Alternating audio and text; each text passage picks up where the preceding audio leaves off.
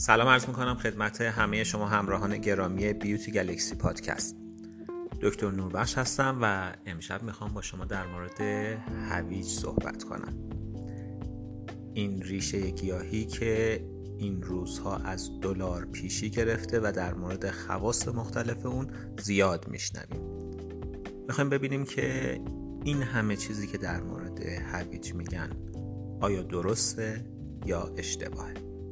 به ادامه این پادکست گوش کنید خب دوستان می‌دونید که تو این یکی دو سالی که بازار کرونا داغ بوده بازار شبه علم هم به همون نسبت داغ بوده شبه علم چیه؟ شبه علم چیزاییه که به نظر علمی می‌رسه ولیکن ما متعصبانه به علم نگاه می‌کنیم و فکر می‌کنیم که یه دلیل علمی کوچیکی براش پیدا می‌کنیم و می‌خوایم با همون دلیل علمی خیلی کوچولو اثبات کنیم که این می‌تونه این فرضیه علمی ما می‌تونه همه مشکلات ما رو حل کنه و در اصطلاح در مورد اون خواص حالا هر چیزی که مطرح می‌کنیم قلوف می‌کنیم.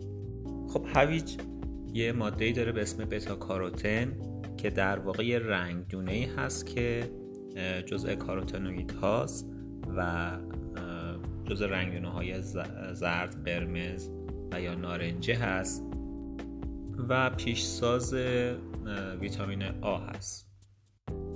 بتا کاروتین که ماده اصلی فعال هویج هست به عنوان یک آنتی اکسیدان استفاده میشه. آنتی اکسیدان ها در واقع موادی هستند که باعث افزایش طول عمر سلول ها میشن و سلول ها رو از تخریب محافظت می‌کنن. به خاطر همین خاصیت آنتی اکسیدانش کسایی که بتا کاروتن از راه دهانی یعنی از مواد خوراکی استفاده می‌کنن نه از مکمل ها دیده شده که در مقابل نور آفتاب بدنشون بیشتر محافظت میشه. همینطور یه سری تحقیقات علمی گفتن که اونایی که بتا کاروتن بیشتر مصرف می‌کنن ریسک کنسر سینه یا سرطان سینه در اونها کمتر هست.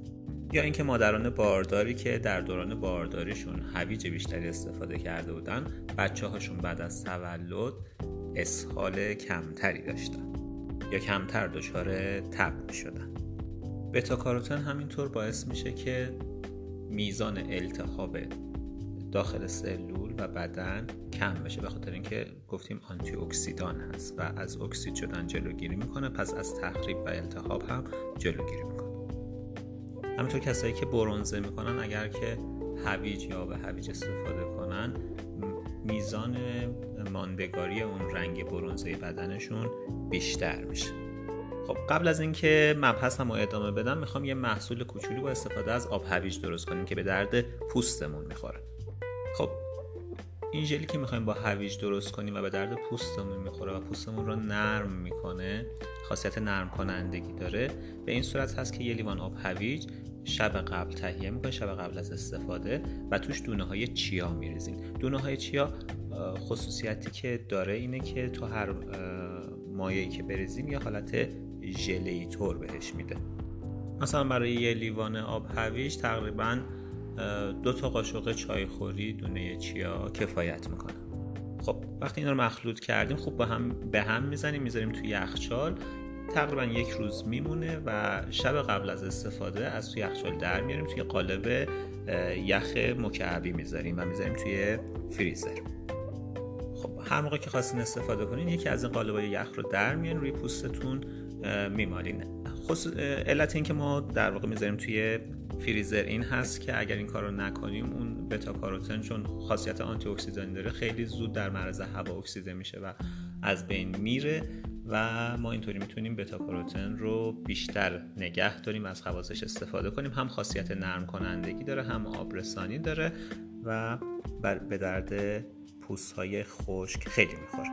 همینطور برای نگهداری رنگ برونزه هم می‌تونید ازش استفاده کنید. اما برمیگردیم سراغ خواص آب هویج و کرونا. بحث هویج و کرونا زمانی در واقع شکل گرفت که سازمان بهداشت جهانی و مجله نیچر اومدن یه سری موادی رو عنوان کردن یه سری مواد غذایی رو و یه سری ویتامین ها رو که گفتن در تقویت سیستم ایمنی می‌تونه مفید باشه که یکیشون بتا کاروتن بود که خب طبعا مثل خیلی دیگه از آنتی اکسیدان ها در تقویت سیستم ایمنی موثر هست. ولی یه اومدن نقش این مواد رو بیش از اندازه بولد کردن بیش از اندازه به رخ کشیدن. باید اینجا خدمتتون عرض کنم که درسته که بتا کاروتن ها می‌تونن تا حدی باعث تقویت سیستم ایمنی بشن ولی استفاده بیش از اندازه از اونها به خصوص نوع مکمل های خوراکیشون که توی قرص ها و کپسول های خوراکی وجود داره می‌تونه خطرهای زیادی داشته باشه. حتی نوع خوراکی آب هویج و یا هویجی که استفاده میشه اگر بیش از اندازه استفاده میشه می‌تونه رنگ پوست رو تغییر بده می‌تونه سرطان پروستات رو تو مردان بیشتر کنه. اگر سیگاری هستین باید دقت کنید بتا کاروتن بیش از اندازه مصرف نکنید چون بتا کاروتن بیش از اندازه برای افراد سیگاری خطرناک هست.